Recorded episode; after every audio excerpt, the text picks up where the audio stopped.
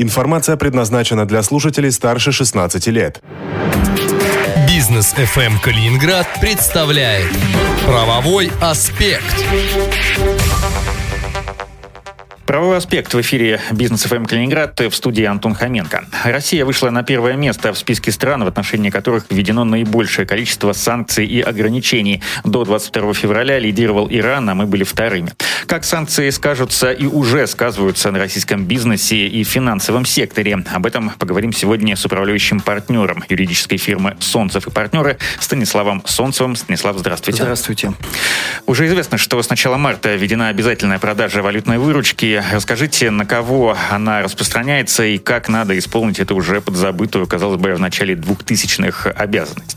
Действительно, указом президента Российской Федерации еще 28 февраля 2022 э, года введена обязанность для э, резидентов Российской Федерации, мы об этом поговорим, кто это такие, продать 80% валютной выручки от внешнеэкономической деятельности. То есть это от э, продажи товаров, от, от оказания услуг, от э, реализации интеллектуальной собственности, там лицензионные платежи, к примеру, если вы продаете какие-то программные продукты или там, не знаю, э, продаете на фотобанке. Все, все что угодно, все, что получено в валюте, вы должны продать. При этом а, не только на там, 28 февраля, да, а вообще всю выручку, которую вы получили с 1 января 2022 года. И в данном случае, возвращаясь к вопросу, кто такие резиденты, я имею в виду валютные резиденты в этой ситуации. Это граждане РФ и иностранные граждане, которые проживают не менее 183 дней на территории Российской Федерации в течение календарного года. В данном случае мы говорим про 2022 год. Естественно, сюда могут относиться и российские организации, ну, даже в первую очередь, да, они получают большую часть именно валютной выручки. Это могут быть филиалы представительства иностранных компаний, которые, соответственно, зарегистрированы э, в нашей налоговой, да, и тоже могут получать э, валюту из-за рубежа. А в какие сроки э, все должно это происходить? В какие сроки нужно э, исполнять все эти обязательства?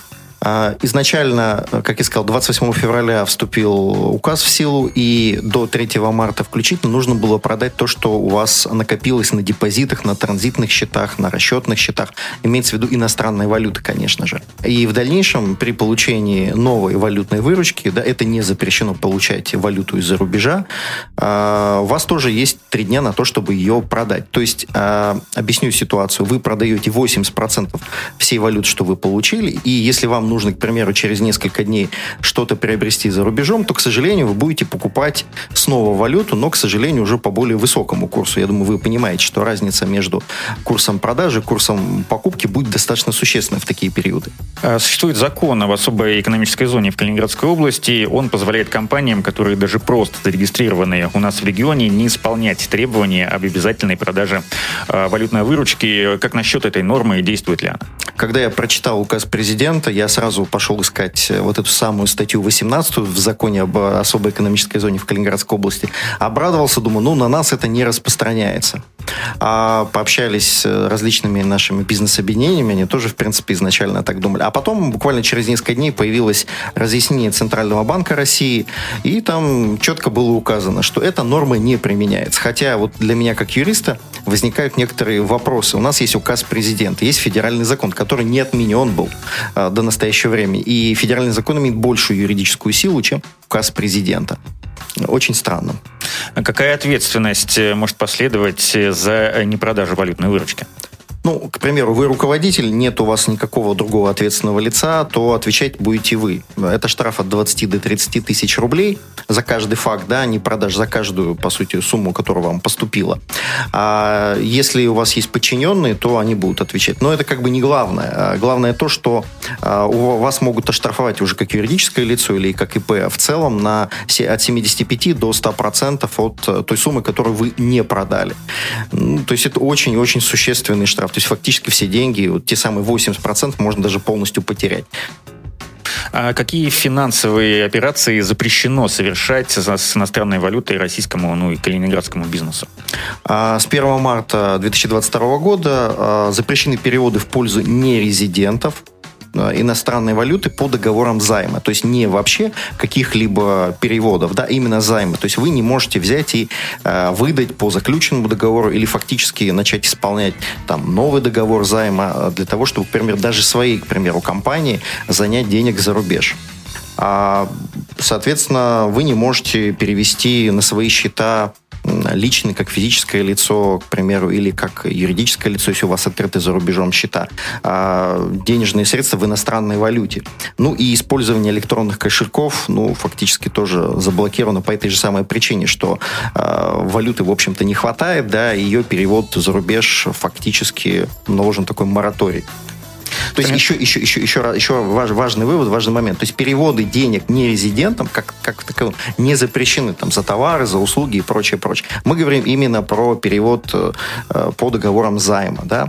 И под вопросом еще остается э, запрет э, на граждан, которые являются которые проживают а, большую часть за границей, в России там меньше 183 дней, вот, вот отношения их не понятно, они уже не, нало, не валютные резиденты Российской Федерации, вроде как на них этот указ не распространяется, но а, действует ли на, на них этот запрет, пока достоверно непонятно. А, хорошо, а какие новые полномочия появились у правительственной комиссии по контролю за иностранными инвестициями? Несмотря на то, что у нас вот вроде как введены запреты, да, из этого запрета существует все-таки исключение. А все-таки все-таки выдать займы, как выяснилось, все-таки будет можно, но через э, прохождение той самой правительственной комиссии. То количество э, заявок, которое будет туда поступать, конечно, нас, скорее всего, удивит, но это не единственное, что они согласовывают. Э, перевод, фактически речь идет о пере, об исполнении договоров займа и перевода денег за рубеж. Э, это еще речь идет про покупку ценных бумаг у нерезидентов, это про покупку и вообще сделки с э, нерезидентами, сделками по покупке, ну и прочих сделок с недвижимостью. При этом речь идет не просто о каких-то нерезидентах, да, ну по сути иностранцах, а именно из недружественных стран. Мы знаем, что буквально вот на днях был утвержден перечень этих недружественных стран. Ну, для простоты туда входят США, Канада, э, страны ЕС из, из ближайших для нас, да. Соответственно, если вы хотите продать или купить э, с этими лицами какую-либо недвижимость или ценные бумаги, ценные бумаги это может быть как и э, которые на бирже, так и те ценные бумаги, которые акции, допустим, какой-либо компании, да, а, вы хотите просто войти в долю или выкупить эту долю у каких-то иностранцев, то вам придется обращаться, соответственно, в эту правительственную комиссию. Есть уже определенный порядок, он пока еще недостаточно, может быть, понятный и четкий, но формально он уже существует, формально можно уже взять сегодня и подать такую заявку, если у вас есть такая необходимость. А правда ли, что правительство предоставило возможность бесплатно использовать иностранные патенты? Да, действительно, правительство Российской Федерации Федерация имеет право в случае крайней необходимости, как написано в законе, связанной с обеспечением обороны и безопасности государства, охраны жизни и здоровья граждан, принять, собственно, решение об использовании там, изобретений, полезных, ну, иных, в общем-то, патентов без согласия патентообладателя, то есть владельца этого патента. А, и он должен быть там уведомлен в кратчайшие сроки и с выплаты вознаграждения. Вот это вознаграждение определяется а, определенным образом а, также постановлением правительства Российской Федерации. А, на данный момент а, в 2020 году только одно было распоряжение правительства, а, когда они разрешили использовать, это было связано с фарм фармацевтикой. А, судя по всему, нас ожидает в будущем, наверное, еще появление распоряжения. И важный момент, если раньше речь шла об а, проценте, да, определенном от выручки при продаже ну, выпущенных лекарств, к примеру, да, то сейчас эта ставка равняется нулю процентов. То есть это, грубо говоря, бесплатно будет. Что касается моратория на банкротство, введен ли он, планируется ли это делать? Мы знаем, что в 2020 году был введен а, мораторий на банкротство. А, то есть нельзя было кредиторам, то есть тем, кому должны были деньги, взять и подать э, на банкротство фирмы. Это хороший инструмент для взыскания долгов. Я всем слушателям бизнес ФМ рекомендую воспользоваться им сейчас, пока этот мораторий э, не введен. И мы, как юридическая фирма Солнцев партнер, активно этим занимаемся, готовы вам помочь. Так вот, с 9 марта Федеральная налоговая служба для самой себя как раз ввела этот мораторий.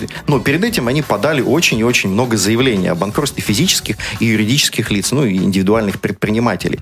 То есть э, пока есть информация в правительстве, что такой мораторий будет введен, будет ли он для всех введен, видов деятельности, или будут опять же определенные пострадавшие сферы, как это было э, в период там, 2020 года коронавирусные ограничения, э, пока непонятно, но скорее всего это следует ожидать. Планируются ли какие-то отсрочки, рассрочки, каникулы по кредитам для малого бизнеса? Ну, ситуация, опять же, повторяется с коронавирусными. Используется, в принципе, то же самое законодательство. В нем вносятся там небольшие изменения. А, то есть э, те, кто должны банкам, МФО, могут получить шестимесячную отсрочку по кредитам либо по займу. Ну, опять же, до 30 сентября 2020 года. Опять же, заявительный порядок. Вы должны обратиться к своему э, там, банку либо микрофинансовой организации. Ну, соответственно, речь идет о займах, которые были заключены до 1 марта этого года.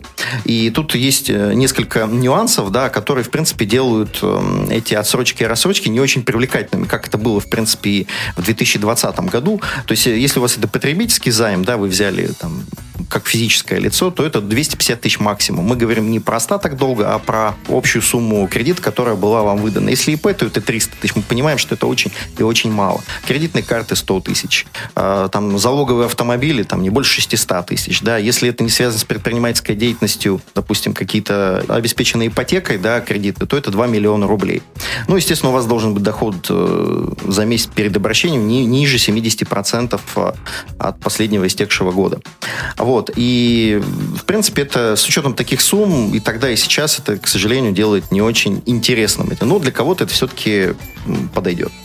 Стоит ли ждать э, какого-то послабления в сфере проверок э, и э, в каких отраслях, если это будет применяться? Ну, есть указ президента от 2 марта 2022 года, и есть уже законопроект, который прошел буквально, кажется, 5 марта, утверждение в Совете Федерации. Я думаю, что он будет подписан буквально на днях президентом и вступит в силу. Соответственно, до 31 декабря 2024 года включительно предлагаются запретить все а, плановые проверки аккредитованных IT IT-компаний.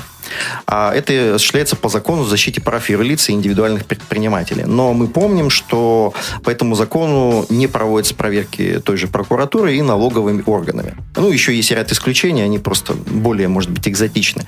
Также правительству будет предоставлено право, по сути, накладывать мораторий на проверки. Соответственно, там, если малый и средний бизнес так уже выведен, в принципе, да, то будут утверждены, судя по всему, определенные сферы, э, в рамках которых также не будут проводиться. То есть мы ожидаем ожидаем, что проверок будет сильно-сильно меньше.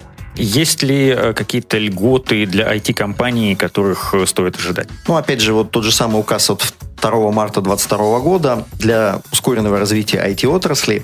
Так вот, он предусматривает, что в будущем, судя по всему, правительство с институтами развития примут новую программу кредитования под 3% для IT-компаний. И когда мы говорим о аккредитованной IT-компании, это на самом деле не так сложно, да, достаточно, в принципе, заниматься IT-бизнесом э, и, соответственно, пройти, по сути, уведомительный порядок. То есть это не так сложно. А будет нулевая ставка по налогу на прибыль до конца 2024 года.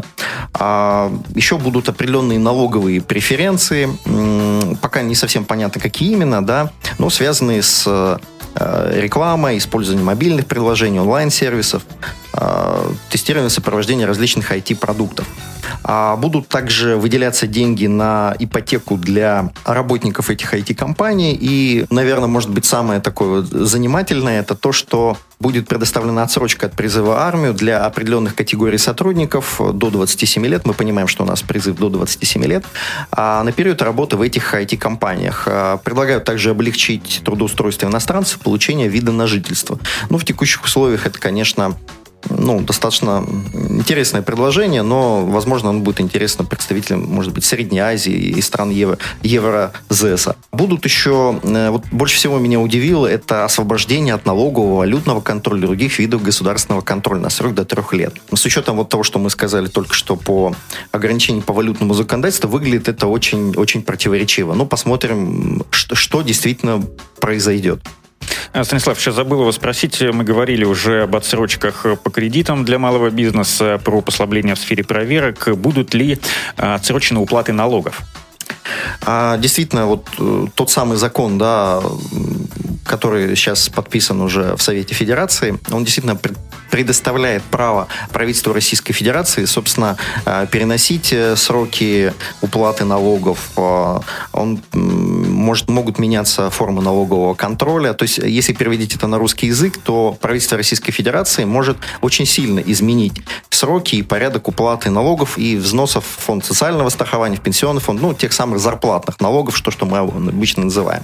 Пока, естественно, правительство Российской Федерации ничего конкретно не издало, но я думаю, как только вступит закон, это произойдет. Опять же, по аналогии с 2020 годом, я думаю, что все это сдвинут на несколько месяцев э, вперед. И я напоминаю традиционно, что если у вас есть какие-то вопросы по текущей юридической ситуации, если вам нужна консультация э, юристов, то обращайтесь в юридическую фирму «Солнцев и партнеры» по телефону в Калининграде 72 00 74. Это был э, правовой аспект в эфире «Бизнес ФМ Калининград» Антон Хоменко и управляющий партнер юридической фирмы «Солнцев и партнеры» Станислав Солнцев. До встречи в эфире. Правовой аспект на бизнес ФМ Калининград. Юридическая фирма «Солнцев и партнеры». Надежная правовая защита для вас и вашего бизнеса с 2006 года. Звоните 720074 720074.